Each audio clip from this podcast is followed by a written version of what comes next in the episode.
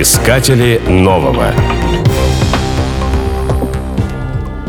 Из истории колониализма мы помним, как европейцы ловко меняли безделушки на туземные драгоценности. Натуральный рынок, где за телегу давали лошадь, а также работа за еду – это издержки отсутствия цивилизации или лихая година.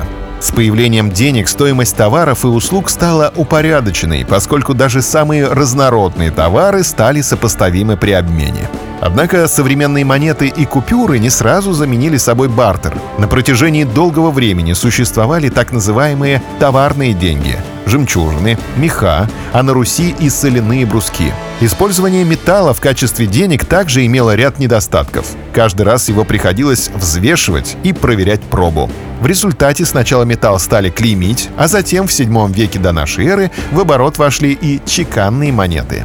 Быстрое распространение монет небольшого веса и размера было связано с удобством их использования, хранения и накопления. Открытие бумажных денег принадлежит китайцам. В Поднебесной то, что будет позже названо банкнотой, появилось уже в 910 году. В России они станут ассигнациями и появятся при Екатерине II в связи с большими расходами государства на военные нужды и нехваткой серебра в казне.